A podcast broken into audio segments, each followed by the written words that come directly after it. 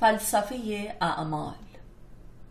تصور عامه مردم و بلکه اکثر علمای دینی بر این است که انسان به خاطر اعمالش اجر و جزا داده می شود.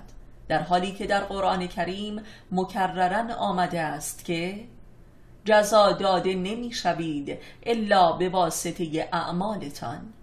یعنی خود اعمالی که از ما صادر می شوند به مسابه مجازات و پاداش نیات و افکار ما هستند و خود اعمال مورد معاخذه قرار نمی گیرند اعمال ما قلم رو به محاسبه و معاخذه باطن ما هستند.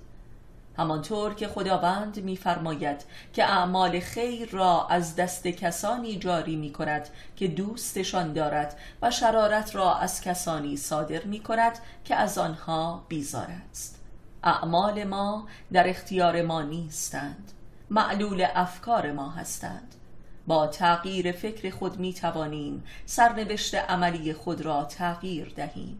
در واقع اعمال و روش زندگی ما پالایشگاه و قیامت امیال و افکار و نیات و باورهای درونی ما هستند.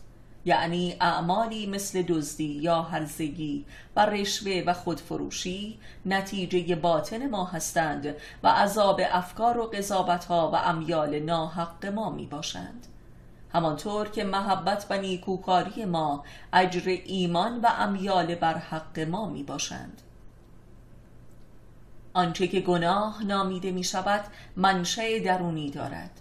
تکبر و انکار حقایق و تحریف واقعیت ها و بخل و ادابت نسبت به مؤمنان و تکذیب رسولان خدا و انکار ارزش های فطری و اراده به سلطه و ستم و آرزوهای باطل به مسابه اصل گناه هستند.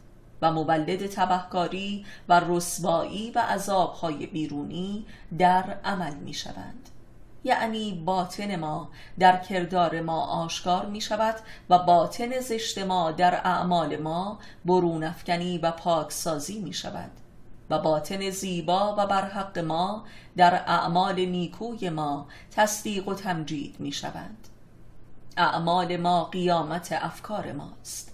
پس توبه همانا توبه از امیال و افکار نادرست است نه اعمال نادرست.